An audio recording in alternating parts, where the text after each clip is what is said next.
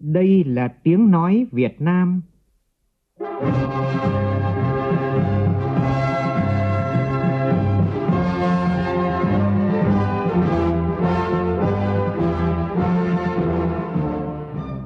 là tiếng nói Việt Nam, phát thanh từ Hà Nội, thủ đô nước Cộng hòa xã hội chủ nghĩa Việt Nam.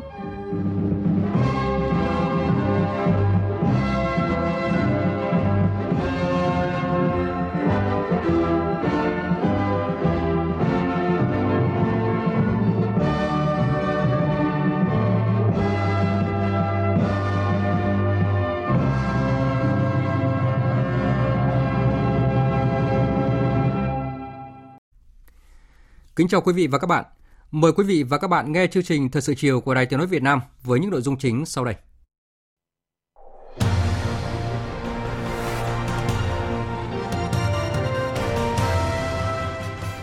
Ban chỉ đạo Trung ương về phòng chống tham nhũng quyết định bổ sung vụ án buôn lậu vi phạm quy định về kế toán gây hậu quả nghiêm trọng, rửa tiền xảy ra tại công ty trách nhiệm hữu hạn Giải pháp và Dịch vụ Kỹ thuật Nhật Cường, công ty trách nhiệm hữu hạn Giải pháp phần mềm Nhật Cường và các đơn vị có liên quan vào diện Trung ương theo dõi. Thủ tướng Nguyễn Xuân Phúc phê bình 13 địa phương chưa hoàn thành việc đo đạc xác định diện tích đất nông lâm trường. Việt Nam chọn chủ đề gắn kết và chủ động thích ứng cho năm chủ tịch ASEAN 2020. Công an thành phố Hồ Chí Minh khởi tố cán bộ Trung tâm hỗ trợ xã hội thành phố dâm ô với ba bé gái. Trong phần tin thế giới, chính quyền khu hành chính đặc biệt Hồng Kông Trung Quốc cảnh báo các cuộc biểu tình bạo lực đang nhấn chìm đặc khu này. Cơ hội đối thoại đang mở ra trên bán đảo Triều Tiên sau khi Mỹ và Hàn Quốc hoãn cuộc tập trận quân sự chung.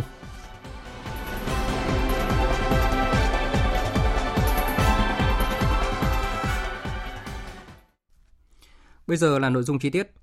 Hôm nay tại Hà Nội, Thường trực Ban Chỉ đạo Trung ương về phòng chống tham nhũng đã tổ chức cuộc họp dưới sự chủ trì của Tổng Bí thư, Chủ tịch nước Nguyễn Phú Trọng, trưởng Ban Chỉ đạo để nghe báo cáo kết quả xử lý các vụ án, vụ việc thuộc diện Ban Chỉ đạo theo dõi, chỉ đạo từ sau phiên họp thứ 15 đến nay. Thảo luận cho ý kiến chỉ đạo xử lý đối với một số vụ án, vụ việc nổi cộm, phức tạp, có khó khăn vướng mắc. Phóng viên Xuân Dần đưa tin.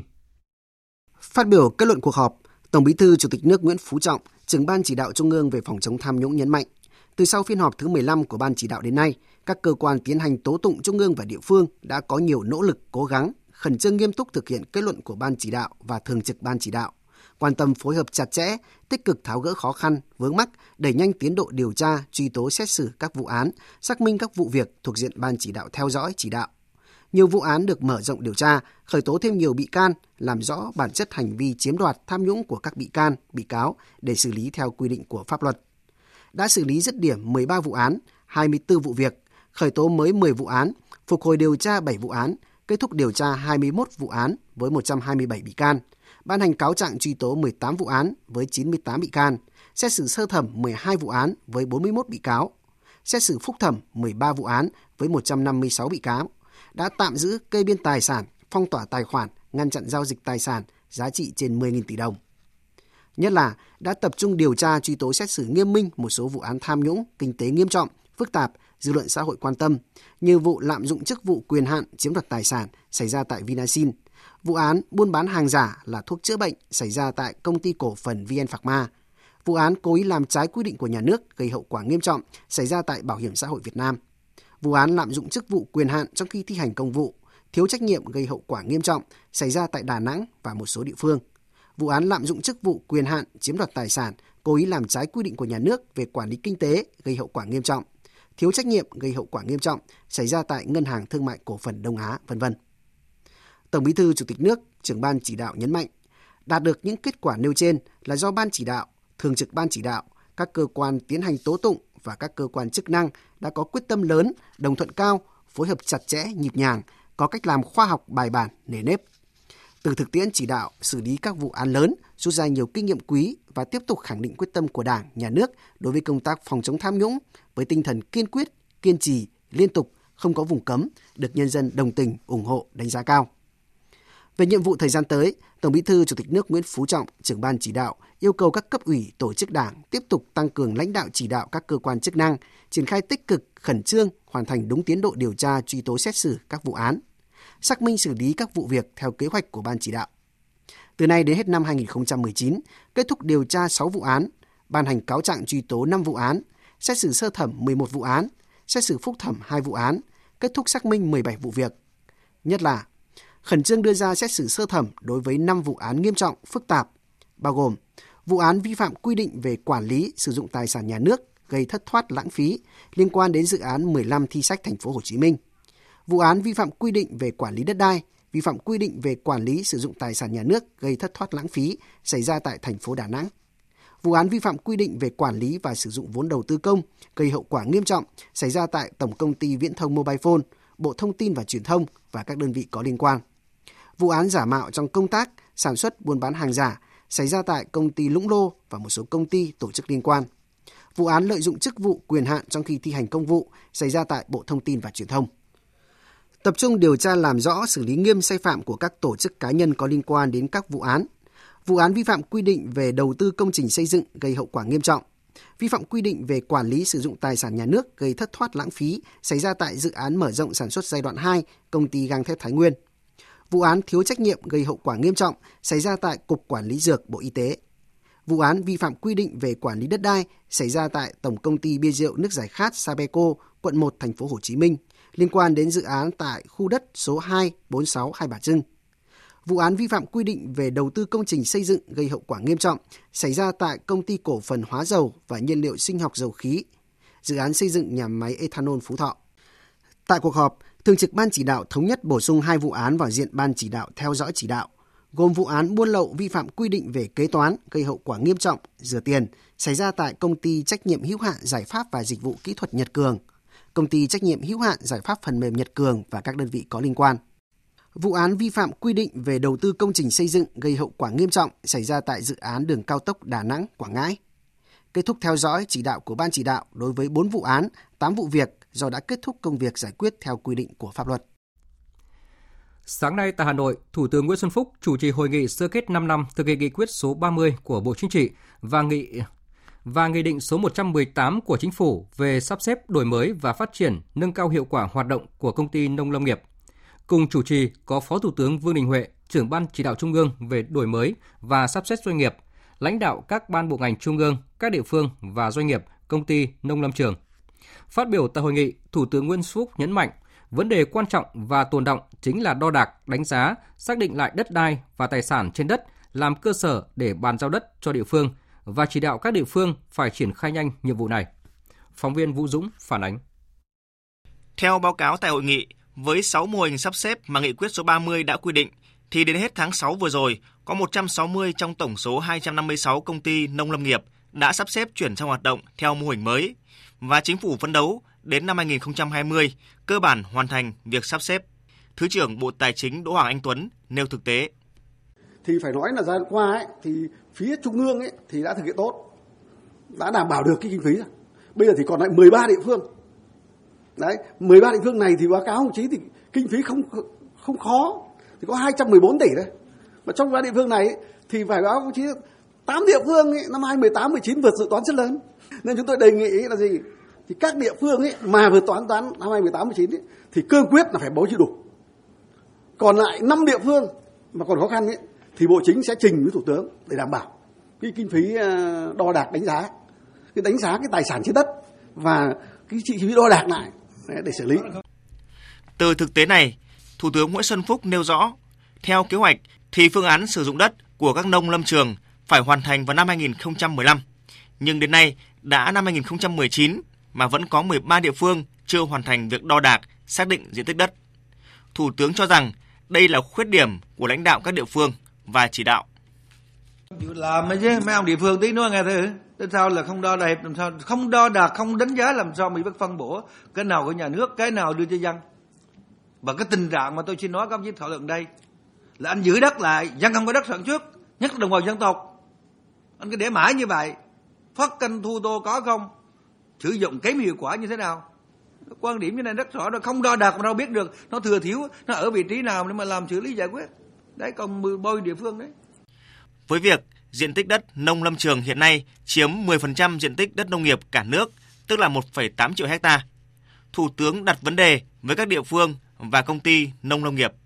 Ngoài cái rừng phòng hộ rừng tự nhiên ra thì thường cái vị trí nông lâm trường cái vị trí nó đắc địa không chứ có giá trị vậy thì 1,8 triệu này đóng góp gì cho quốc kế dân sinh cho phát triển nông nghiệp Việt Nam mà thậm chí làm sao để nông lâm trường dẫn dắt nông nghiệp Việt Nam phát triển, nhất là phát huy hiệu quả, nâng cao đời sống của nhân dân địa phương, nhất là nâng cao đời sống của đồng bào các dân tộc, rồi giữ gìn, góp phần giữ gìn an ninh, trật tự an toàn xã hội của vùng biên cương, những vùng nhạy cảm quốc phòng an ninh. Nó nhiều mục tiêu như vậy, nhưng mà trước hết sử dụng có hiệu quả là rất quan trọng. Câu hỏi đặt ra là chỗ đó. Từ thực tế đó thủ tướng yêu cầu bộ nông nghiệp và phát triển nông thôn phải chủ trì phối hợp với các cơ quan xây dựng dự thảo tờ trình báo cáo Bộ Chính trị về kết quả 5 năm thực hiện nghị quyết số 30 của Bộ Chính trị với chất lượng cao, nêu ra những vấn đề từ thực tiễn, những nút thắt, khó khăn và đề xuất giải pháp. Trong đó Thủ tướng nêu một thực trạng hiện nay, đó là trên giấy tờ thì đất đai nhà nước còn rất lớn, nhưng nhiều nơi đất chỉ còn trên danh nghĩa. Cái thực trạng hiện nay thì có một cái ý mà chưa có phương án sử dụng các ở nhà địa phương này. Còn rất nhiều khuyết điểm này. Đặc biệt là cái tình trạng đất là sử dụng hết rồi. Tôi bây giờ họ công chí hỏi bây giờ công chí tìm khoảng trăm nghìn hai trăm nghìn đất trống để mà trồng rừng có không? Làm gì còn nữa. Nhưng mà giấy tờ là vẫn còn rất nhiều đất đai. Cho nên cái tình trạng nhà nước không nắm được. Cái tình trạng sở hữu lợi lộc từ tư nhân được hưởng lợi. Nhưng mà nhà, nhà nước là danh nghĩa. Cái tình trạng phát canh thu tô trong những năm lâm trường vẫn còn điều này chứ không phải là không có đâu. Tao phải chấn chỉnh đi. Dân có đất sản xuất. Còn đất chia ra cho cá nhân ở chỗ này chỗ khác làm nhà làm cửa làm chuyện này chuyện khác thu lợi không đóng thuế không có chuyển quyền sử dụng không kiểm soát được. Thì cái đấy mình phải phải phải phải, phải nói thực trạng đấy. Mà tôi đã đang nói là nguồn lực đất đai là nguồn lực đặc biệt quan trọng chưa khai thác được nhiều trong nhiều nguyên nhân khiến việc sử dụng đất nông lâm trường chưa hiệu quả. Thủ tướng cho rằng nguyên nhân chủ quan là chính trong đó một số địa phương thiếu quyết liệt. Thủ tướng đặc biệt lưu ý có dư luận về một số trường hợp cố tình làm chậm làm trái còn tình trạng lợi ích nhóm gây thất thoát lãng phí lớn nguồn lực tài nguyên đất đai xâm phạm lợi ích của doanh nghiệp tổ chức và người dân. Về nhiệm vụ trọng tâm thời gian tới, Thủ tướng chỉ đạo các quan điểm cụ thể, đó là việc sắp xếp đổi mới, phát triển nâng cao hiệu quả hoạt động của các công ty nông lâm nghiệp phải gắn với nhiệm vụ thúc đẩy phát triển kinh tế xã hội, bảo đảm quốc phòng, an ninh, nhất là vùng biên giới, vùng sâu, vùng xa. Nhấn mạnh sản xuất phải gắn với thị trường, Thủ tướng yêu cầu các công ty nông lâm nghiệp phải khơi dậy, phát huy hiệu quả những tiềm năng, thế mạnh, nguồn lực đất đai hiện có thực hiện được các sứ mệnh quan trọng. Thứ nhất là động lực mới của nền kinh tế cấu thành trong phát triển. Trước vấn đề này, Thủ tướng Nguyễn Xuân Phúc khẳng định lại chủ trương của chính phủ là đóng cửa rừng tự nhiên để bảo vệ phát triển vốn rừng. Người dân chỉ được khai thác lâm sản phụ dưới tán rừng. Bởi theo Thủ tướng, năm nay nước ta xuất khẩu sản phẩm gỗ có thể đạt 11 tỷ đô la Mỹ, nhưng đều là gỗ rừng trồng. Nếu khai thác rừng tự nhiên làm nguyên liệu thì các thị trường sẽ không chấp nhận. Thủ tướng chỉ đạo cần quán triệt vấn đề này ở các nơi, đừng đề nghị lên chính phủ lần nữa việc tiếp tục khai thác rừng tự nhiên. Chiều nay tại trụ sở chính phủ, Thủ tướng Nguyễn Xuân Phúc tiếp đoàn Hội đồng Giám mục Việt Nam do Tổng giám mục Nguyễn Chí Linh, Chủ tịch Hội đồng dẫn đầu. Cuộc gặp diễn ra sau thành công của Đại hội đồng Giám mục Việt Nam lần thứ 14 vào tháng 10 vừa qua, bầu ra ban thường vụ và chủ tịch các ủy ban trực thuộc Hội đồng Giám mục Việt Nam nhiệm kỳ 2019-2022. Trong không khí giáo hội thế giới cũng như giáo hội công giáo Việt Nam đang chuẩn bị sống trong mùa vọng để đón chờ lễ Thiên Chúa Giáng sinh, Thủ tướng gửi lời chúc các vị tổng giám mục, giám mục trong ban thường vụ sẽ có mùa Giáng sinh an lành, lãnh nhận nhiều hồng ân để tiếp tục gắn bó với giáo hội công giáo Việt Nam, gắn bó cùng dân tộc và đất nước, xây dựng đất nước Việt Nam xã hội chủ nghĩa giàu mạnh, dân chủ và văn minh. Tại buổi gặp, Thủ tướng Nguyễn Xuân Phúc nhấn mạnh trong thành tựu chung của đất nước năm 2019 có sự đóng góp thiết thực của đồng bào công giáo Việt Nam, đặc biệt là việc đồng bào công giáo rất tích cực tham gia vào các phong trào xây dựng phát triển đất nước, nhất là cuộc vận động xây dựng nông thôn mới. Đồng bào công giáo đã đồng hành với nhân dân cả nước trong xây dựng phát triển đất nước. Thủ tướng khẳng định Đảng, Nhà nước luôn quan tâm tạo điều kiện thuận lợi để đáp ứng lợi ích tinh thần, nhu cầu tín ngưỡng tôn giáo chính đáng của đồng bào, góp phần động viên đồng bào đoàn kết trong khối đại đoàn kết toàn dân tộc trong một đất nước có nhiều tôn giáo và đa dạng về văn hóa. Trên tinh thần đó, Thủ tướng mong muốn đồng bào công giáo Việt Nam tiếp tục có những đóng góp nhiều hơn nữa vào công cuộc xây dựng, bảo vệ Tổ quốc, xây dựng khối đại đoàn kết toàn dân tộc, đóng góp tích cực cho sự nghiệp xây dựng và phát triển kinh tế xã hội của đất nước. Tại buổi tiếp, Tổng Giám mục Nguyễn Chí Linh thông báo với Thủ tướng Nguyễn Xuân Phúc về thành công của Đại hội Hội, đồng Giám mục Việt Nam lần thứ 14, bày tỏ cảm ơn đối với sự quan tâm của chính phủ, lãnh đạo chính phủ và chính quyền các địa phương đóng góp vào thành công của đại hội. Tổng Giám mục Nguyễn Chí Linh cũng đồng thời bày tỏ mong muốn tiếp tục nhận được sự quan tâm hỗ trợ của Thủ tướng, Chính phủ và các cơ quan chức năng của Việt Nam đối với các hoạt động của Hội đồng Giám mục Việt Nam nói riêng và các hoạt động công giáo nói chung trong thời gian tới, tạo điều kiện thuận lợi để đồng bào công giáo đóng góp thiết thực hơn nữa cho sự nghiệp xây dựng và phát triển đất nước. Tiếp tục kỳ họp thứ 8 Quốc hội khóa 14, sáng nay các đại biểu thảo luận ở tổ về dự án luật sửa đổi bổ sung một số điều của luật phòng chống thiên tai và luật đê điều và dự án luật sửa đổi bổ sung một số điều của luật xây dựng. Nhóm phóng viên Nguyên Dung và Kim Thanh phản ánh. Thảo luận về luật xây dựng sửa đổi, một số đại biểu cho rằng luật đã cơ bản tháo gỡ được một số vướng mắc, góp phần giảm thủ tục hành chính, thời gian, tiền bạc trong hoạt động xây dựng. Tuy nhiên vẫn còn một số vấn đề cần sửa đổi, tiếp tục giả soát thêm về tính khả thi, tính cụ thể như phân loại cấp công trình xây dựng, xây dựng công trình cấp bách, quản lý trật tự xây dựng, quy định trách nhiệm của các chủ thể tham gia đầu tư xây dựng công trình, bổ sung chế tài để nâng cao hiệu lực, hiệu quả việc xử lý vi phạm pháp luật trong lĩnh vực xây dựng. Đại biểu Nguyễn Hồng Hải, đoàn Bình Thuận nêu ý kiến. Là người dân mà sống trong cái khu quy hoạch thì bị hạn chế cái quyền sử dụng. Nhà nước thì không có cái chính sách gì hỗ trợ cái hạn chế quyền sử dụng của người dân. Chúng ta cứ quy hoạch xong, chúng ta áp đặt xong thì là người dân phải chịu thiệt thòi. Khi mà người dân có nhu cầu xây dựng sửa chữa hoặc cải tạo á, thì phải xin phép có thời hạn như quy định ở trên cái điều 94.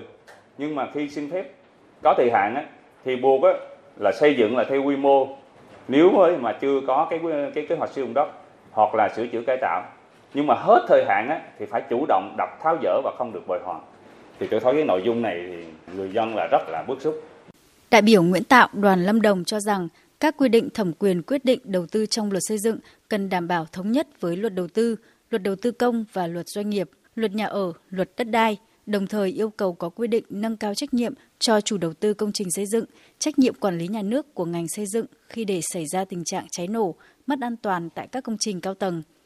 Trong cái luật phòng cháy chữa cháy như thế thì nó có một cái kéo càng ngọc là ngành công an là thẩm định. Theo tôi nghĩ là thiết kế, giám định kỹ thuật trên cơ sở thì ngành công an chỉ giám sát theo quy định của pháp luật là theo cái quy chuẩn xây dựng của ngành xây dựng là tốt nhất. Chứ là không có cái vừa đá bóng vừa thổi còi và hay là trong ngành xây dựng như thế thôi.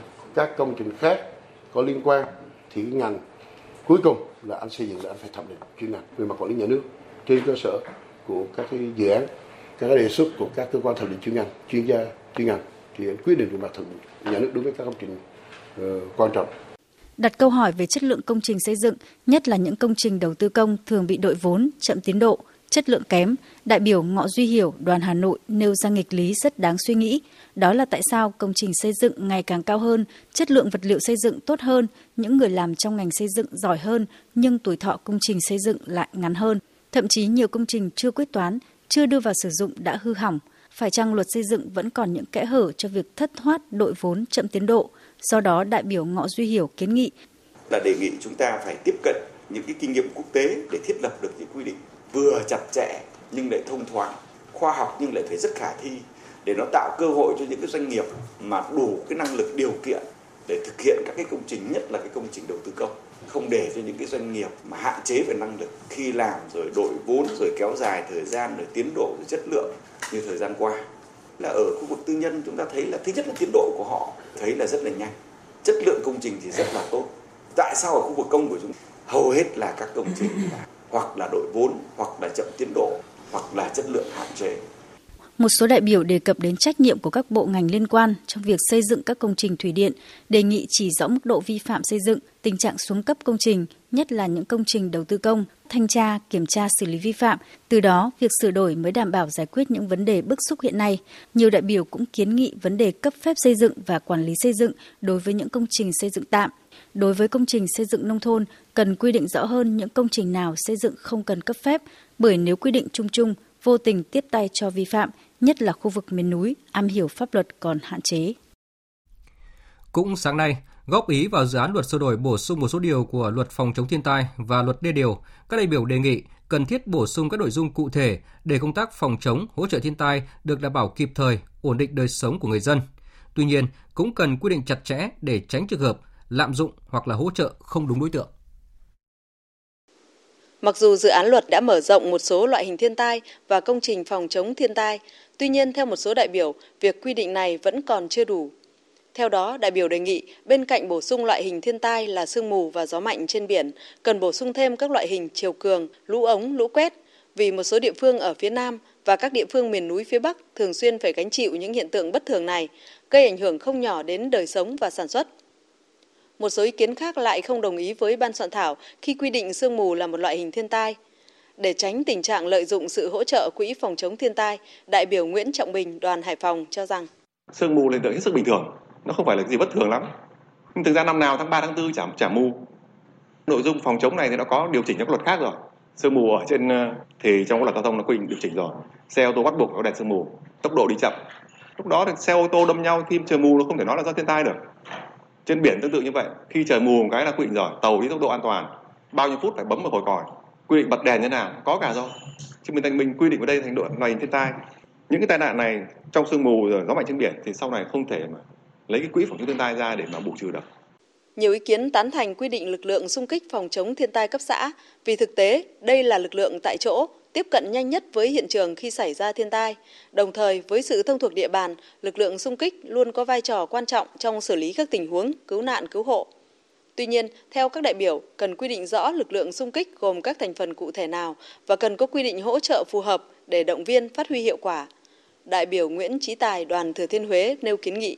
Đề nghị ban soạn thảo nghiên cứu bổ sung thêm về chức năng, nhiệm vụ và một số chính sách đặc thù cho lực lượng xung kích làm công tác phòng chống thiên tai vì thực tiễn hiện nay thì ờ, trong quá trình phòng chống thiên tai thì có rất nhiều thanh niên tình nguyện đã hy sinh. Rồi nhiều người dân à, cũng tham gia các công tác phòng chống thiên tai hy sinh. Tuy nhiên ờ, cái chính sách đặc thù thì chúng ta cũng chưa quy định cụ thể trong luật này. Chính vì vậy thì trong luật này cũng phải quy định về là chế độ chính sách đặc thù. Trong cái việc tham gia phòng chống thiên tai lũ lụt cứu nạn mà không may chúng ta bị hy sinh hoặc là bị tai nạn thương tích một số ý kiến cũng nêu thực tế, khi hiện tượng thiên tai lớn xảy ra, tình trạng nhiều người, nhiều lực lượng cùng kêu gọi, hỗ trợ, dẫn tới sự manh mún, trồng chéo, giàn trải nguồn lực. Để khắc phục tình trạng này, dự thảo luật cần quy định rõ lực lượng nào là đầu mối trong kêu gọi hỗ trợ thiên tai, đồng thời cần quy định rõ quy trình trong hỗ trợ để đảm bảo quỹ phòng chống thiên tai và hỗ trợ của cộng đồng đến đúng công trình, đúng đối tượng cần hỗ trợ. Chiều nay với đa số đại biểu tán thành, Quốc hội đã thông qua nghị quyết phê duyệt đề án tổng thể phát triển kinh tế xã hội vùng đồng bào dân tộc thiểu số và miền núi giai đoạn 2021-2030. Phóng viên Đài Tiếng nói Việt Nam tiếp tục thông tin.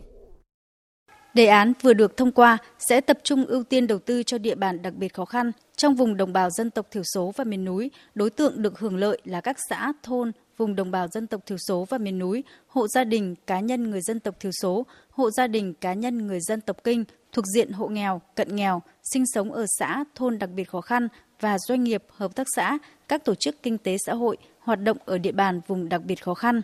Đề án nêu rõ các nhiệm vụ, giải pháp chủ yếu, trong đó có giải quyết tình trạng thiếu đất ở, nhà ở, đất sản xuất, nước sinh hoạt, quy hoạch, sắp xếp, bố trí, ổn định dân cư ở những nơi cần thiết, phát triển sản xuất nông lâm nghiệp, phát huy tiềm năng, thế mạnh của các vùng miền để sản xuất hàng hóa theo chuỗi giá trị, đầu tư cơ sở hạ tầng thiết yếu, phục vụ sản xuất, đời sống trong vùng đồng bào dân tộc thiểu số và miền núi và các đơn vị sự nghiệp công của lĩnh vực dân tộc.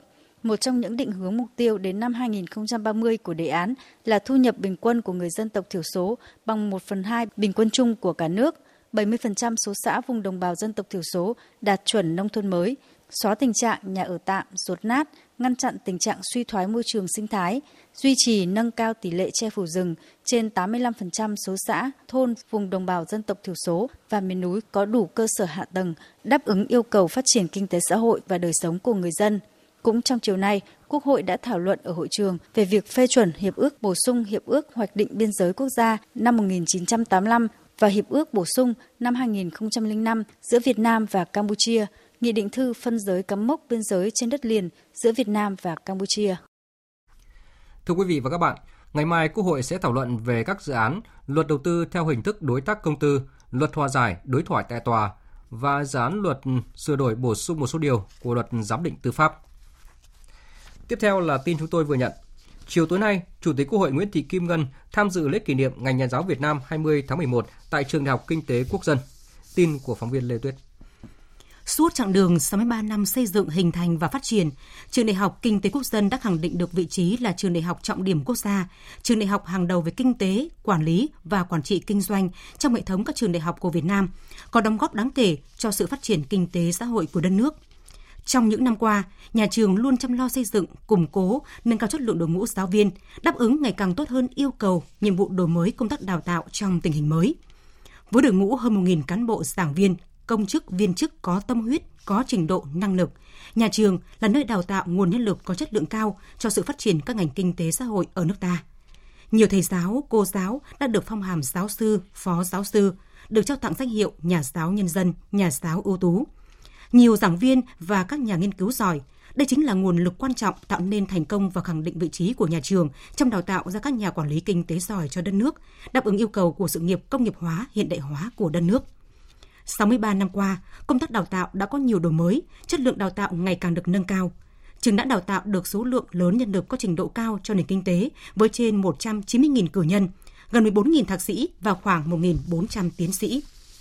Những thành tiệu của nhà trường đã được Đảng và Nhà nước đánh giá cao và trao tặng nhiều phần thưởng danh hiệu cao quý như Huân chương Hồ Chí Minh, Anh hùng lao động, Huân chương độc lập và Huân chương lao động. Tin chi tiết về buổi lễ sẽ được chúng tôi chuyển đến quý vị và các bạn trong các chương trình thời sự sau. Thưa quý vị và các bạn, cũng nhân kỷ niệm 37 năm Ngày Nhà giáo Việt Nam 20 tháng 11, sáng nay, trưởng ban tuyên giáo Trung ương Võ Văn Thưởng đã đến thăm chúc mừng giáo sư tiến sĩ Trần Hồng Quân, nguyên Bộ trưởng Bộ Giáo dục và Đào tạo, Chủ tịch Hiệp hội các trường đại học cao đẳng Việt Nam. Thay mặt lãnh đạo Đảng, Nhà nước gửi lời chúc mừng tới giáo sư tiến sĩ Trần Hồng Quân nhân ngày Nhà giáo Việt Nam, ông Võ Văn thường nhấn mạnh, Đảng, Nhà nước luôn đánh giá cao những đóng góp to lớn của giáo sư tiến sĩ Trần Hồng Quân cho sự nghiệp giáo dục của nước nhà ở nhiều giai đoạn với nhiều công vị khác nhau. Dù đã nghỉ chế độ nhưng giáo sư tiến sĩ Trần Hồng Quân vẫn dành nhiều thời gian tâm huyết cho nền giáo dục, nhất là có những ý kiến đóng góp quý báu trong xây dựng chính sách phát triển ngành giáo dục, xây dựng đội ngũ chăm lo cho học sinh và sinh viên. Để đáp ứng yêu cầu của sự nghiệp công nghiệp hóa, hiện đại hóa, hội nhập quốc tế như hiện nay – trưởng ban tuyên giáo Trung ương Võ Văn Thường mong muốn giáo sư tiến sĩ Trần Hồng Quân tiếp tục đóng góp nhiều kinh nghiệm quý báu cho sự nghiệp giáo dục của đất nước. Cảm ơn sự quan tâm của lãnh đạo Đảng Nhà nước với cá nhân mình, giáo sư tiến sĩ Trần Hồng Quân khẳng định sẽ tiếp tục góp sức cho sự nghiệp giáo dục và đào tạo của đất nước. Đề cập đến cuộc cách mạng công nghiệp 4.0 đang diễn ra mạnh mẽ, giáo sư tiến sĩ Trần Hồng Quân cho rằng đây là cơ hội lớn để phát huy sức mạnh trí tuệ con người Việt Nam – vì thế, lãnh đạo Đảng, Nhà nước cần có kế hoạch chiến lược rõ rệt để thực hiện cuộc cách mạng này. Sáng nay, Trường Đại học Hà Nội tổ chức kỷ niệm 60 năm ngày thành lập. Tới dự có trưởng ban kinh tế Trung ương Nguyễn Văn Bình cùng đại diện lãnh đạo các bộ ban ngành và các thế hệ sinh viên của trường. Phóng viên Thu Hiền đưa tin. Được thành lập từ năm 1959, tiền thân trường bổ túc ngoại ngữ, tiếp đến là tên gọi trường Đại học Ngoại ngữ, sau được đổi tên là trường Đại học Hà Nội từ năm 2006 trải qua 60 năm cùng với những chính sách đối ngoại và ngoại ngữ của đất nước, từ một trường bổ túc ngoại ngữ với hai ngành là Nga văn và Trung văn. Trường Đại học Hà Nội phát triển thành một trường đại học đa ngành với 20 ngành, 48 chương trình đào tạo trong nước và quốc tế. Trường đã đào tạo được hàng chục nghìn chuyên gia ngoại ngữ phục vụ công cuộc xây dựng và bảo vệ Tổ quốc. Hơn 10.000 sinh viên chuyên ngành thành thạo ngoại ngữ làm việc được ở trong nước và ngoài nước. Trường Đại học Hà Nội cũng là trường đại học đầu tiên của Việt Nam đào tạo chính quy 8 chương trình cử nhân chuyên ngành hoàn toàn bằng tiếng Anh và một chương trình đào tạo bằng tiếng Pháp. Phát biểu tại lễ kỷ niệm, Ủy viên Bộ Chính trị, Bí thư Trung ương Đảng, trưởng Ban Kinh tế Trung ương Nguyễn Văn Bình đánh giá cao chặng đường xây dựng và trưởng thành của Trường Đại học Hà Nội và cho rằng trong quá trình hội nhập hiện nay với cuộc cách mạng công nghiệp lần thứ tư đang phát triển rất nhanh, mạnh mẽ, tác động tới mọi mặt của đời sống xã hội, đòi hỏi việc đào tạo của các trường đại học nói chung và Đại học Hà Nội nói riêng cũng phải thay đổi, vươn lên để thích ứng. Ông Nguyễn Văn Bình đề nghị. Trong cái thời gian tới mà nhà trường chủ động và tích cực hội nhập, làm sao cho cái chất lượng sinh viên đào tạo ra một trong các trụ cột mà nhà trường nói ra là phải đào tạo ra các công dân có đẳng cấp quốc tế để có thể làm việc tại Việt Nam hay có thể làm việc ở bất kỳ nơi nào. Từ đó đòi hỏi chúng ta phải thay đổi. Thay đổi về giáo trình, về phương pháp hướng tới cái mục tiêu cuối cùng là đầu ra. Thế cái đầu ra của sinh viên chúng ta là gì? Là có thể làm việc được và phải làm sao là trong quá trình học tập thì đã tham gia vào các công trình nghiên cứu khoa học. 2020, Việt Nam đảm nhiệm vai trò chủ tịch ASEAN. Vì một ASEAN gắn kết và chủ động thích ứng. Thưa quý vị và các bạn, củng cố đoàn kết ASEAN, nâng cao năng lực nội tại, tăng cường liên kết khu vực, đặc biệt là kết nối về kinh tế, giữ gìn bản sắc ASEAN, đề cao ý thức cộng đồng, gắn kết và lấy người dân làm trung tâm. Đó là những ưu tiên của ASEAN 2020 mà Việt Nam sẽ đảm nhiệm chức vụ Chủ tịch Luân phiên bắt đầu từ ngày 1 tháng 1 năm tới. Trong cuộc họp báo quốc tế tổ chức sáng nay tại Hà Nội, Thứ trưởng Ngoại giao Nguyễn Quốc Dũng, Tổng thư ký Ủy ban Quốc gia ASEAN khẳng định, Việt Nam đã sẵn sàng cho một ASEAN gắn kết và chủ động thích ứng với các thách thức của toàn cầu. Phóng viên Châu Anh thông tin. Gắn kết và chủ động thích ứng là chủ đề của năm ASEAN 2020, năm mà Việt Nam chính thức đảm nhiệm chức vụ Chủ tịch Luân phiên. Với chủ đề này, trong nhiệm kỳ Chủ tịch ASEAN 2020, Việt Nam sẽ thúc đẩy năm ưu tiên gồm phát huy vai trò và đóng góp tích cực của ASEAN vào công cuộc duy trì môi trường hòa bình, an ninh và ổn định ở khu vực, thúc đẩy liên kết và kết nối khu vực, nâng cao khả năng thích ứng và tận dụng các cơ hội của cuộc cách mạng công nghiệp 4.0, thúc đẩy ý thức cộng đồng và bản sắc ASEAN, đẩy mạnh quan hệ đối tác vì hòa bình và phát triển bền vững, nâng cao năng lực thích ứng và hiệu quả hoạt động của bộ máy ASEAN. Thứ trưởng Nguyễn Quốc Dũng cho biết, Việt Nam đã tham vấn với các nước ASEAN về chủ đề cũng như những nội dung ưu tiên này và đã được các nước thành viên của ASEAN đánh giá cao. Trong năm chủ tịch của ASEAN 2020, Việt Nam sẽ chủ trì điều phối và tổ chức khoảng 300 hội nghị hoạt động khác nhau, trong đó quan trọng nhất là hai hội nghị cấp cao, Đại hội đồng Liên minh Nghị viện ASEAN lần thứ 41 và nhiều hội nghị bộ trưởng của ba trụ cột chính trị, an ninh, kinh tế và văn hóa xã hội. Thứ trưởng Nguyễn Quốc Dũng cũng khẳng định mọi công tác chuẩn bị cơ bản đã được hoàn tất và Việt Nam sẵn sàng cho một năm ASEAN 2020. Việt Nam khởi động công tác chuẩn bị cho nhiệm kỳ Chủ tịch ASEAN 2020 từ rất sớm. Công tác chuẩn bị mọi mặt về nội dung, lễ tân, vật chất hậu cần, tuyên truyền văn hóa, an ninh y tế thì đã được khẩn trương triển khai. Cơ bản đến nay thì Việt Nam đã sẵn sàng cho nhiệm kỳ Chủ tịch ASEAN 2020. Việt Nam sẽ bắt đầu đảm nhiệm Chủ tịch ASEAN 2020 từ ngày 1 tháng 1 năm 2020 và sẽ chính thức bắt đầu với hội nghị hẹp các bộ trưởng ngoại giao ASEAN vào tháng 1 tại thành phố Nha Trang. Các hoạt động của ASEAN 2020 sẽ được trải dài trong suốt cả năm và được tổ chức ở nhiều thành phố địa phương trong cả nước.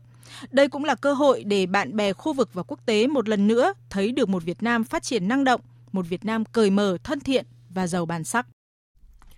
Thưa quý vị và các bạn, trong hai năm qua, Việt Nam và Singapore, hai quốc gia trong ASEAN được tín nhiệm lựa chọn là nơi tổ chức các hội nghị thượng đỉnh Mỹ-Triều Tiên.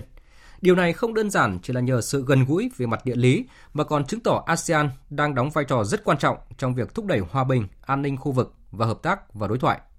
Đóng góp vào tiến trình phi hạt nhân hóa bán đảo Triều Tiên là minh chứng cụ thể nhất cho vai trò tiếng nói và sự năng động của ASEAN. Báo chí và dư luận khu vực có những đánh giá, nhận định cụ thể về nội dung này. Biên tập viên Đài tiếng nói Việt Nam tổng hợp thông tin. Hồi tháng 2 vừa qua, trong những ngày diễn ra hội nghị thượng đỉnh Mỹ Triều Tiên lần thứ hai tại Hà Nội của Việt Nam, báo chí khu vực ASEAN dành nhiều sự chú ý đến sự kiện có tính chất toàn cầu này. Các tờ báo lớn của khu vực như Channel News Asia, The Straits Times, Bangkok Post, Jakarta Post, vân vân đều đưa thông tin nhận định về sự kiện này. Lãnh đạo Mỹ và Triều Tiên đặt cực lớn vào mối quan hệ cá nhân tại hội nghị thượng đỉnh ở Hà Nội – là nhan đề bài viết trên trang One Asia. Tờ The Nation có bài Hà Nội nóng bỏng với thượng đỉnh Mỹ Triều. Bangkok Post viết Việt Nam với niềm tự hào khi tổ chức hội nghị thượng đỉnh Mỹ Triều Tiên lần thứ hai. Một bài viết khác trên tờ Bangkok Post nhận định với những tiến bộ thực sự liên quan tới phi nhân hóa, hội nghị thượng đỉnh Mỹ Triều Tiên lần thứ hai có thể đặt nền móng cho Triều Tiên tiến vào quỹ đạo hội nhập với cộng đồng Ấn Độ Dương Thái Bình Dương. Trong đó, sự gần gũi và hữu nghị giữa ASEAN và Triều Tiên sẽ tạo ra một khu vực thuận lợi cho sự hội nhập đó. Các chuyên gia quốc tế cũng đánh giá ASEAN ngày càng đóng vai trò quan trọng thông qua việc Mỹ và Triều Tiên đều gửi gắm niềm tin và sự lựa chọn của họ cho những hội nghị thượng đỉnh quan trọng. Giáo sư Hứa Lợi Bình, chuyên gia của Viện Nghiên cứu Chiến lược châu Á Thái Bình Dương và Toàn cầu thuộc Viện Khoa học Xã hội Trung Quốc nhận định. Tôi cho rằng dù là trong vấn đề hạt nhân Triều Tiên hay các vấn đề quốc tế khác, Việt Nam sẽ ngày càng đóng vai trò quan trọng. Cụ thể, tại hội nghị lần này, Việt Nam có thể phát huy các vai trò sau. Một là vai trò hình mẫu, là một nước xã hội chủ nghĩa, đổi mới mở cửa của Việt Nam theo tôi là rất thành công. Vai trò thứ hai là thúc đẩy tiến trình phi hạt nhân hóa, không phải Việt Nam tự mình thúc đẩy, mà là thúc đẩy trong khuôn khổ ASEAN, bởi Việt Nam là thành viên quan trọng của ASEAN. Vai trò thứ ba là cung cấp địa điểm. Trong tương lai, Việt Nam có thể sẽ tiếp tục là nơi diễn ra các cuộc họp nhóm công tác giữa hai bên. Đó là ba vai trò mà Việt Nam có thể phát huy trong thời gian tới. Trong khi đó, giáo sư Carter thuộc trường Đại học New South Wales của Australia khẳng định việc Việt Nam được chọn là chủ nhà của hội nghị thượng đỉnh Mỹ Triều Tiên lần thứ hai cho thấy các bên đều tin tưởng Việt Nam sẽ là một chủ nhà công bằng, chứng tỏ sự tin tưởng của cộng đồng quốc tế vào năng lực vai trò xây dựng của Việt Nam trong vấn đề an ninh và hòa bình của khu vực và thế giới. Năm sau Việt Nam sẽ là thành viên không thường trực của Hội đồng Bảo an Liên Hợp Quốc và là chủ tịch của ASEAN. Bản thân ASEAN luôn muốn đóng góp và hỗ trợ tiến trình hòa bình trên bán đảo Triều Tiên. Vì vậy, việc nhà lãnh đạo Mỹ và Triều Tiên chọn gặp nhau ở Việt Nam trước khi các bạn làm chủ tịch ASEAN cũng là sự gửi gắm vào ASEAN và Việt Nam với mong muốn ASEAN và Việt Nam tiếp tục đóng vai trò tích cực vào tiến trình hòa bình trên bán đảo Triều Tiên. Theo các chuyên gia, ASEAN luôn thể hiện vai trò trung tâm trong giải quyết các thách thức khu vực và với việc đóng góp vào phát triển mối quan hệ đang tốt lên giữa Mỹ và Triều Tiên, Việt Nam đang đóng công sức của mình vì các nhiệm vụ chung của ASEAN. Đức và Việt Nam đã quyết định mở rộng quan hệ hợp tác phát triển trong các lĩnh vực hướng tới tương lai là đào tạo nghề, năng lượng và môi trường. Đó là kết quả đàm phán cấp chính phủ giữa Cộng hòa Liên bang Đức và Việt Nam vừa diễn ra tại Hà Nội. Phóng viên Hồ Điệp đưa tin.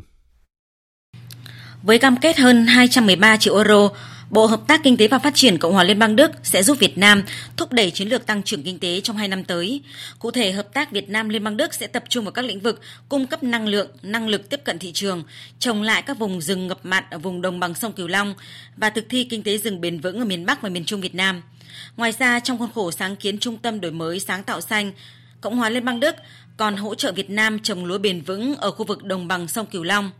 Cùng với đó, Bộ Môi trường, Bảo vệ thiên nhiên và An toàn hạt nhân Liên bang Đức cam kết sẽ hỗ trợ Việt Nam hơn 40 triệu euro để tài trợ các dự án bảo vệ tính đa dạng sinh học và bảo vệ khí hậu, giảm thiểu rác thải nhựa trên sông Mekong. Năm 2020, Việt Nam và Cộng hòa Liên bang Đức sẽ kỷ niệm 45 năm thiết lập quan hệ ngoại giao, qua đó thúc đẩy hơn nữa quan hệ đối tác chiến lược đã được hai nước ký kết năm 2011. Thời sự VOV, nhanh, tin cậy, hấp dẫn. Mời quý vị và các bạn nghe tiếp chương trình với các nội dung đáng chú ý khác. Sáng nay tại Hà Nội, khai mạc Đại hội đại biểu toàn quốc lần thứ 6 Hội Văn học Nghệ thuật các dân tộc thiểu số Việt Nam nhiệm kỳ 2019-2024. Dự đại hội có Phó Thủ tướng Vũ Đức Đam và đại diện Ban tuyên giáo Trung ương, đại diện Bộ Nội vụ, đại diện khối các quan Trung ương, Liên hiệp các hội văn học nghệ thuật Việt Nam, các bộ ngành Trung ương. Tin của phóng viên Quốc Khánh. Hiện nay, Hội Văn học Nghệ thuật các dân tộc thiểu số Việt Nam có hơn 1.000 hội viên, gồm 35 dân tộc trong tổng số 54 dân tộc có hội viên. Họa sĩ Chế Kim Trung, dân tộc Trăm, Chi hội tỉnh Ninh Thuận bày tỏ mong muốn đại hội nhiệm kỳ này sẽ chọn ra đội ngũ ban chấp hành đủ tài, có tâm, có sự hy sinh và tư duy sáng tạo để không ngừng đổi mới phương thức hoạt động của các chi hội văn học nghệ thuật nhằm tập hợp, tạo điều kiện để văn nghệ sĩ hoạt động tích cực, hiệu quả. Mong mỏi Đảng và Nhà nước quan tâm đặc biệt tới ờ, lực lượng văn nghệ sĩ là người dân tộc thiểu số và đặc biệt là những ờ, văn nghệ sĩ mà ở các tỉnh ờ, vùng sâu vùng xa có những cái ờ, điều kiện tài chính rồi về những hoạt động nghề nghiệp để cho các anh em họa sĩ có thuận lợi trong quá trình sáng tác và tạo ra những cái tác phẩm mới. Tại đại hội lần này, Ban Bí thư đã có nhiều chỉ thị hướng dẫn về tiêu chuẩn, cơ chế lựa chọn, bố trí cán bộ, lãnh đạo, quản lý lĩnh vực văn hóa, văn học nghệ thuật. Bộ Nội vụ và Đảng đoàn Liên hiệp các hội văn học nghệ thuật Việt Nam cũng đã hướng dẫn chỉ đạo sát sao công tác đại hội nhiệm kỳ 2019-2024 của Hội Văn học Nghệ thuật các dân tộc thiểu số Việt Nam. Phát biểu chỉ đạo đại hội, Phó Thủ tướng Vũ Đức Đam thay mặt Đảng, Nhà nước biểu dương và đánh giá cao vai trò rất quan trọng của đội ngũ văn nghệ sĩ các dân tộc thiểu số trong thời gian qua đã góp phần rất quan trọng trong nền văn học nghệ thuật nước nhà, Phó Thủ tướng Vũ Đức Đam nhấn mạnh. Sự nghiệp xây dựng và phát triển văn hóa, văn học nghệ thuật của các dân tộc thiểu số không chỉ là nhiệm vụ riêng và trực tiếp của đồng bào các dân tộc và những người hoạt động sáng tạo văn hóa mà là nhiệm vụ trách nhiệm chung của Đảng, Nhà nước và toàn thể nhân dân. Tôi xin đề nghị các cấp ủy Đảng, các ban bộ ngành, đoàn thể, các địa phương, các hội văn học nghệ thuật trung ương và địa phương cần chủ động phối hợp và tạo điều kiện thuận lợi nhất dành sự quan tâm và cả nguồn lực xứng đáng cần thiết để hoạt động văn học nghệ thuật hoạt động văn hóa đúng với phương châm phát triển kinh tế là trung tâm xây dựng đảng là then chốt và văn hóa là nền tảng tinh thần Bắt đầu từ hôm nay đến ngày 23 tháng 11 tới, tại Làng Văn hóa Du lịch các dân tộc Việt Nam diễn ra tuần lễ Đại đoàn kết các dân tộc, di sản văn hóa Việt Nam. Sự kiện do Bộ Văn hóa, Thể thao và Du lịch phối hợp với Ủy ban Trung mặt trận Tổ quốc Việt Nam tổ chức. Đây là dịp để cộng đồng các dân tộc Việt Nam sum vầy, giao lưu, giới thiệu những vẻ đẹp độc đáo, đặc trưng của văn hóa cần gìn giữ, bảo tồn và phát huy. Gần 200 đồng bào được huy động từ 14 dân tộc đang hoạt động hàng ngày tại làng văn hóa du lịch các dân tộc Việt Nam như Tây, Nùng, Giao, Thái, Mông, Mường, Khơ Mú, Tà Ôi và Cơ Tu. Thưa quý vị và các bạn, đại đoàn kết toàn dân tộc là điều kiện tiên quyết giúp nhân dân ta chuyển hóa sức mạnh tinh thần thành sức mạnh vật chất to lớn, là công cụ sắc bén để nhân dân ta phát huy sức mạnh tổng hợp vĩ đại trong cuộc đấu tranh giành độc lập, trong xây dựng và bảo vệ Tổ quốc với mục tiêu độc lập thống nhất toàn vẹn lãnh thổ, vì dân giàu, nước mạnh, dân chủ, công bằng, văn minh. Thưa quý vị và các bạn, khu phố 7, phường 11, quận Bình Thạnh, thành phố Hồ Chí Minh từng là một điểm đen khét tiếng với cái tên Sở Thùng, nơi giang hồ tứ xứ tụ tập về trú ngụ. Cuộc sống nghèo khó, vất vưởng kéo theo bao tệ nạn như ma túy, cờ bạc, trộm cướp, thanh toán lẫn nhau. Vậy mà giờ đây, khu phố 7 đã trở thành một điểm sáng của phường 11 và cả quận Bình Thạnh trong phong trào toàn dân đoàn kết xây dựng nông thôn mới, đô thị văn minh. Bài viết sau đây của phóng viên Ngọc Xuân thường trú tại thành phố Hồ Chí Minh ghi nhận những khởi sắc đang biến chuyển từng ngày ở nơi đây. Đường được xem là vùng đất giữ năm xưa. Sở Thùng là xóm nhà thuộc đường Phan Văn Trị, phường 11, quận Bình Thạnh, tiếp giáp với quận Gò Vấp, thành phố Hồ Chí Minh. Từ những năm 60 của thế kỷ trước, đây là vùng đất quan du có nhiều ao hồ đầm lầy, nơi tiếp nhận rác từ khắp nơi đưa về. Trước năm 1975, mỗi ngày có hàng chục chiếc thùng phân từ nhà vệ sinh của các căn cứ lính Mỹ được đưa tới đây. Thế là cái tên Sở Thùng ra đời từ đó. Những người dân cứu cựu ở Sở Thùng vẫn chưa thể quên vô vàng khó khăn, sự phức tạp ở khu vực này mấy chục năm về trước, cái nghèo và tệ nạn bủa dây. Những lớp người lớn lên với nghề rác ít nhiều bị ảnh hưởng bởi môi trường sống, dướng vào tệ nạn xã hội khi tuổi đời còn rất trẻ. Một phụ nữ kể rằng bà đã sống ở đây từ khi còn nhỏ, khi đó mọi thứ bấp bênh, thiếu thốn trăm bề, Ngày xưa mình ở là khu bãi rác của Sở Vệ sinh Đô Thành, nó tập trung về đây nó đổ. Rồi sau giải phóng thì người dân đỡ hơn nhiều. Ngày xưa uống nước giếng không mà, điện á thì câu một hộ gì đó là xài 9 10 giờ cứ mỗi nhà cái đồng hồ. Trước giải phóng cái dừa da trang mà đóng cửa cái không có gạo à. Bây giờ thì cũng thấy là có một sự thay đổi tích cực. Đối với người dân sở thùng, diện mạo nơi này giờ đã thực sự thay đổi. Đặc biệt là không thể thiếu sự đồng hành của ban công tác mặt trận khu phố, luôn quan tâm sâu sát gia cảnh từng hộ nghèo. Riêng năm 2019 có 130 hộ được khu phố hỗ trợ thủ tục dây hơn 3 tỷ 300 triệu đồng, 22 con em hộ nghèo cận nghèo được nhận học bổng trị giá gần 40 triệu đồng. Ban công tác mặt trận khu phố cũng đứng ra thực hiện các đợt bán hàng bình ổn giá, tổ chức bữa ăn dinh dưỡng và tặng quà cho các hộ dân tộc thiểu số khuyết tật neo đơn. Bà Đinh Thị Thùy Trang, 52 tuổi, làm nghề bán da chai, nuôi bốn đứa cháu mồ côi ăn học, đã được phường hỗ trợ 50 triệu đồng xây nhà tình thương. Bà Trang xúc động khi nhắc đến tình cảm của chính quyền và bà con trong khu phố trên ủy ban có giúp đỡ. Nhiều khi nói sớm là hoàn cảnh khổ cái thiếu trước không sau rồi ta cũng đến giúp đỡ. Ví dụ ờ, bệnh hoạn người ta cho tiền để mà lo thuốc men. Còn ờ, đóng tiền trường á là có đứa cháu út á sơ nhà thờ giúp đỡ hai ba tháng thì lãnh được triệu mấy. Ru khố á, thì là mấy cháu mà lúc trước nó đi học á là có lãnh tiền học bổng á để đi học. Khu sở thùng năm xưa bây giờ đường xá không những đẹp mà còn thông thoáng, các con hẻm được trải nhựa tráng xi măng, khu nghĩa địa đất hoang trước kia giờ thành nhà cửa trường học, nạn buôn bán hút chích ma túy mại dâm gần như không còn. Bà con trong khu phố đều quan tâm chia sẻ giúp đỡ lẫn nhau, chung tay góp sức cùng chính quyền nâng cấp hạ tầng cơ sở. Bà Nguyễn Thu Hiền, Chủ tịch Ủy ban nhân dân phường 11 quận Bình Thạnh, thành phố Hồ Chí Minh cho biết. Ở trên địa bàn phường 11 thì trong năm vừa rồi đã thực hiện nâng cấp được 10 tuyến hẻm và đa số là các hộ dân có cái sự đóng góp rất lớn cho chính quyền địa phương. Có những con hẻm thì 100% các hộ dân đóng góp kinh phí và cái mức kinh phí để mà nâng cấp hẻm là cũng rất là lớn. Có những hẻm là thực hiện đến cả 500 triệu. Ngoài ra thì sau khi mà thực hiện nâng cấp xong thì ở các khu vực này cũng thành lập những cái tổ tự quản để giữ gìn cái vệ sinh môi trường. Với người dân sở thùng, không gì vui hơn khi cuộc sống nơi đây đang từng ngày khởi sắc. Người nghèo đã bớt vất vả hơn, trẻ em được đến trường, thanh niên có nghề nghiệp ổn định. Dùng đất sở thùng đã khoác lên mình tấm áo mới, cuộc sống cũng chan hòa tình yêu thương, đoàn kết và sẻ chia. Chiều nay tại trụ sở chính phủ, Phó Thủ tướng Vương Đình Huệ, trưởng ban chỉ, chỉ đạo điều hành giá của chính phủ, chủ trì cuộc họp với các bộ ngành về tình hình liên quan đến giá thịt lợn và triển khai các giải pháp bình ổn thị trường những tháng còn lại của năm nay. Phóng viên Văn Hiếu đưa tin. Theo báo cáo, hiện tổng đàn và cơ cấu đàn lợn chưa bị mất cân đối quá lớn.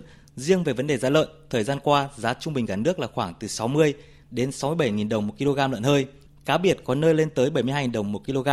Nguyên nhân là do tâm lý lo lắng thị trường trong nước thiếu nguồn cung, gây ra tình trạng khan hiếm nguồn cung tại một số địa phương, nhất là ở những khu vực tiêu thụ thịt lợn tại chỗ do người chăn nuôi không bán lợn ra thị trường. Trong khi đó, vẫn còn hiện tượng vận chuyển lợn theo đường mòn lối mở sang Trung Quốc. Bộ Nông nghiệp và Phát triển nông thôn đã có văn bản đề nghị Ban chỉ đạo 389 quốc gia và Ủy ban nhân dân các tỉnh, thành phố chỉ đạo tổ chức ngăn chặn, chấm dứt tình trạng vận chuyển động vật, sản phẩm động vật trái phép ra vào Việt Nam. Phát biểu kết luận cuộc họp, Phó Thủ tướng Vương Đình Huệ đánh giá đến thời điểm này, Bộ Nông nghiệp và Phát triển nông thôn chưa dự báo chính xác tác động của giá thịt lợn và đề xuất các giải pháp đảm bảo cung cầu, bình ổn giá, quyền lợi ích của người dân và doanh nghiệp. Trong khi những ngày gần đây, giá thịt lợn tiếp tục tăng, điều này tác động lớn đến đời sống của người dân.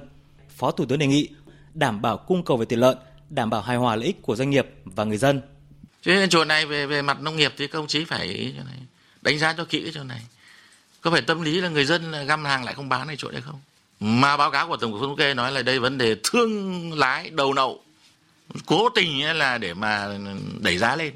Thì cái giữa cái thực tế là người dân găm hàng lại không bán và cái chuyện mà cái thao túng thị trường nó là ở cái vấn đề gì. Và với cái mức cung cầu ấy, chúng tôi nói công chí là phải cân cung cầu, cân đối theo từng tháng. Chứ bộ nông nghiệp là không có cái số liệu này. Cứ bấm tay thế thôi. Tháng 11 như thế nào, tháng 12 như thế nào, dự báo tháng 1 thế nào, tháng 2 tháng 3 tháng 5 thế nào. Nó rất là cụ thể. Rồi biện pháp thì ở đâu? Thế và chỉ đạo thì như thế nào? Cứ chung chung thôi báo cáo ông chí rồi là cuối cùng khi bắt đầu nó, nó tác động đến cái diện rộng rồi thì không biết là chúng ta sẽ quản lý thế nào. Một thông tin khác cũng rất đáng chú ý đó là chiều nay, Công an thành phố Hồ Chí Minh đã khởi tố vụ án, khởi tố bị can đối với Nguyễn Tiến Dũng, nhân viên phòng quản lý hồ sơ, giáo dục tư vấn, Trung tâm hỗ trợ xã hội thành phố Hồ Chí Minh để điều tra về hành vi dâm ô với người dưới 16 tuổi đối với ba bé gái tại trung tâm này.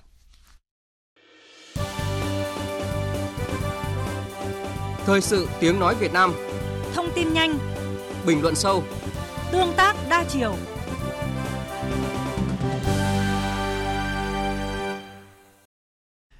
Thưa quý vị và các bạn, chiều nay, dưới sự chủ trì của Phó Thủ tướng Thái Lan Pravit Vongsuvan, Hội uh, nghị Bộ trưởng Quốc phòng Hiệp hội các nước Đông Nam Á ASEAN mở rộng, gọi tắt là ADMM đã diễn ra tại thủ đô Bangkok, Vương quốc Thái Lan.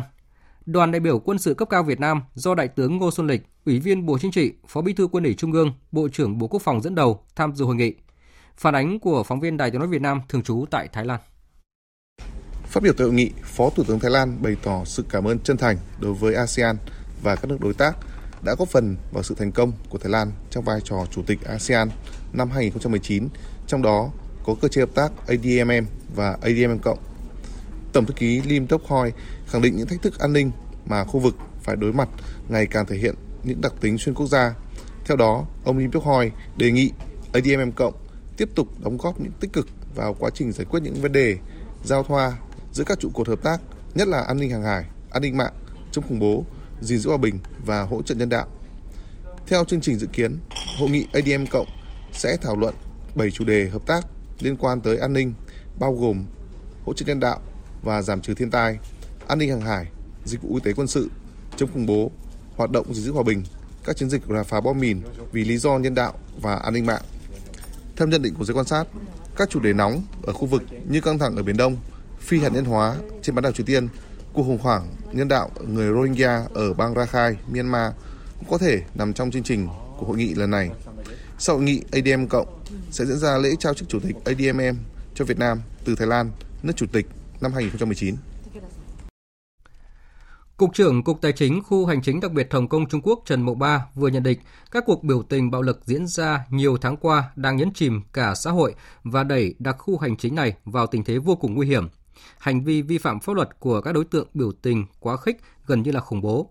Giờ đây chính là lúc chính quyền và người dân cần phải đoàn kết để chống lại các hành vi bạo lực. Cơ hội đối thoại đang mở ra trên bán đảo Triều Tiên sau khi Mỹ và Hàn Quốc có một động thái được cho là thiện chí khi hoãn cuộc tập trận quân sự chung mà Triều Tiên nhiều lần lên tiếng chỉ trích. Mỹ và Triều Tiên đã kêu gọi lẫn nhau phải đưa ra những hành động khôn ngoan để đạt được một thỏa thuận giúp tháo gỡ thế bế tắc hiện nay. Tuy nhiên, câu hỏi quan trọng hiện nay là bên nào sẽ bước lên trước. Biên tập viên Đài tiếng nói Việt Nam tổng hợp thông tin. Tổng thống Mỹ Donald Trump hối thúc nhà lãnh đạo Triều Tiên Kim Jong Un hành động nhanh và đạt được một thỏa thuận với ông về việc dỡ bỏ chương trình vũ khí hạt nhân của Triều Tiên, đồng thời để ngỏ lời hẹn sớm gặp lại.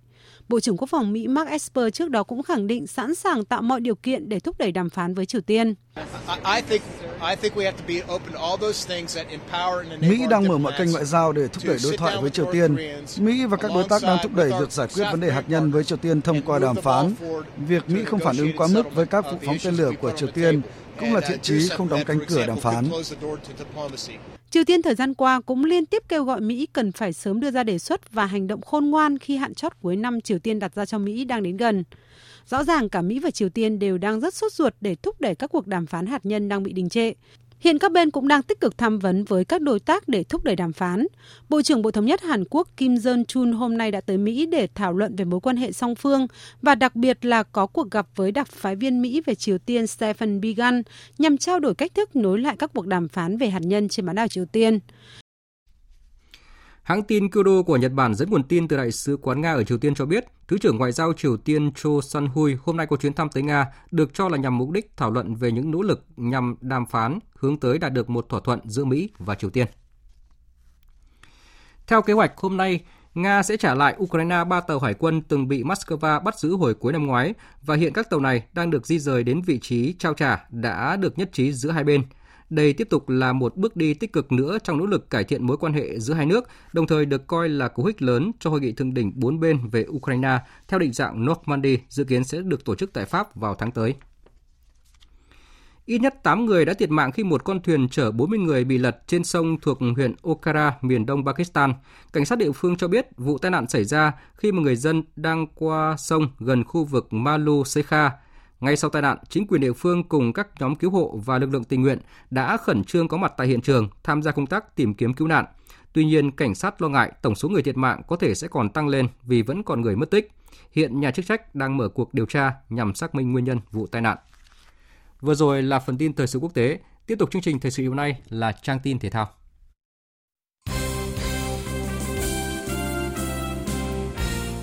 Quý vị và các bạn, cuộc so tài tối mai trên sân vận động Mỹ Đình giữa hai đội tuyển Việt Nam và Thái Lan trong khuôn khổ bảng G vòng loại World Cup 2022 đang thu hút sự chú ý đặc biệt của người hâm mộ bóng đá cả nước. Phát biểu tại cuộc họp báo diễn ra ngày hôm nay, huấn luyện viên Akira Nishino cho rằng đội tuyển Thái Lan sẽ phải chiến đấu hết mình bởi đội chủ nhà rất mạnh. Thất bại mới đây ở Malaysia khiến đội tuyển Thái Lan bị mất ngôi đầu bảng vào tay đội tuyển Việt Nam. Để có thể lấy lại quyền tự quyết, thầy trò huấn luyện viên Akira Nishino phải có được 3 điểm trong chuyến đi đến Hà Nội lần này. Áp lực là rất lớn. Về phía đội chủ nhà, huấn luyện viên Park Hang-seo nhấn mạnh rằng đội tuyển Việt Nam hiểu rất rõ ý nghĩa đặc biệt của trận đấu sắp tới và cũng đã nắm rõ ưu điểm của đội tuyển Thái Lan.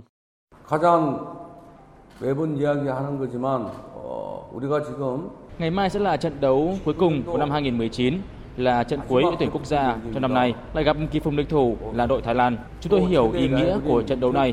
Các cầu thủ hiểu người hâm mộ chờ đợi thế nào cho trận đấu này. Nhìn hình mắt của các cầu thủ, tôi hiểu rất rõ quyết tâm của họ. Lúc này, các cầu thủ đang duy trì tốt mọi điều kiện để có trận đấu tốt nhất. Qua trận gặp Malaysia, có các bàn thua của đội Thái Lan, chúng tôi phát hiện ra điểm yếu của họ. Tôi không thể nói chính xác sẽ chuẩn bị những gì, nhưng chúng tôi đã biết điểm yếu của đội tuyển Thái Lan. 유지하고 있다고 생각하고 있습니다. Huấn luyện viên Park Hang-seo đã chốt danh sách 23 cầu thủ của đội tuyển Việt Nam tham dự trận đấu với đội khách Thái Lan.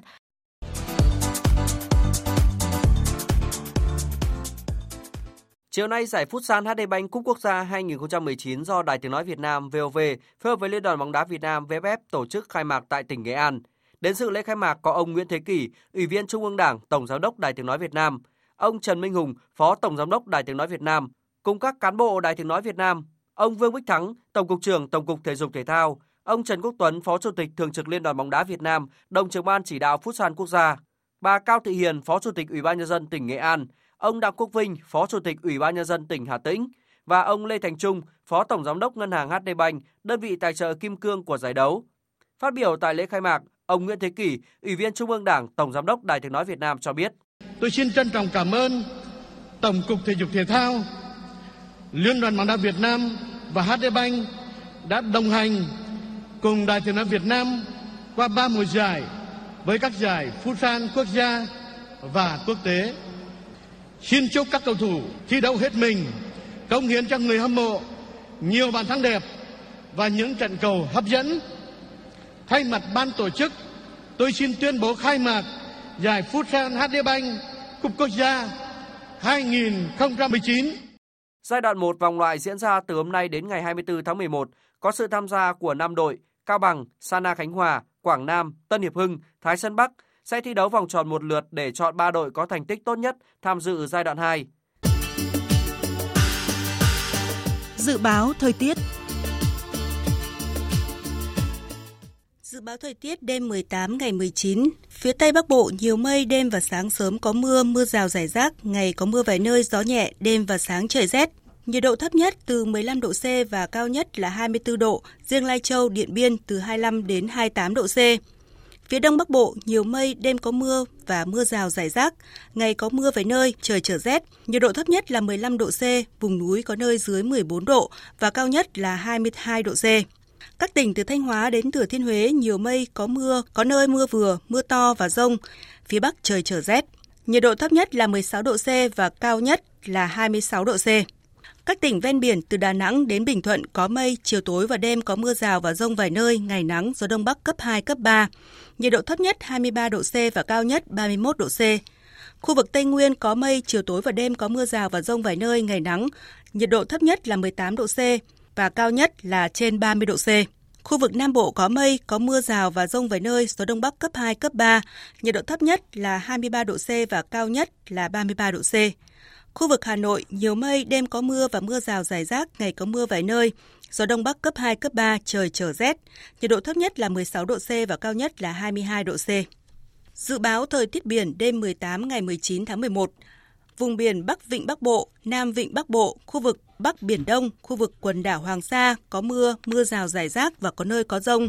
Gió Đông Bắc mạnh dần lên cấp 6, có lúc cấp 7, giật cấp 8, biển động mạnh.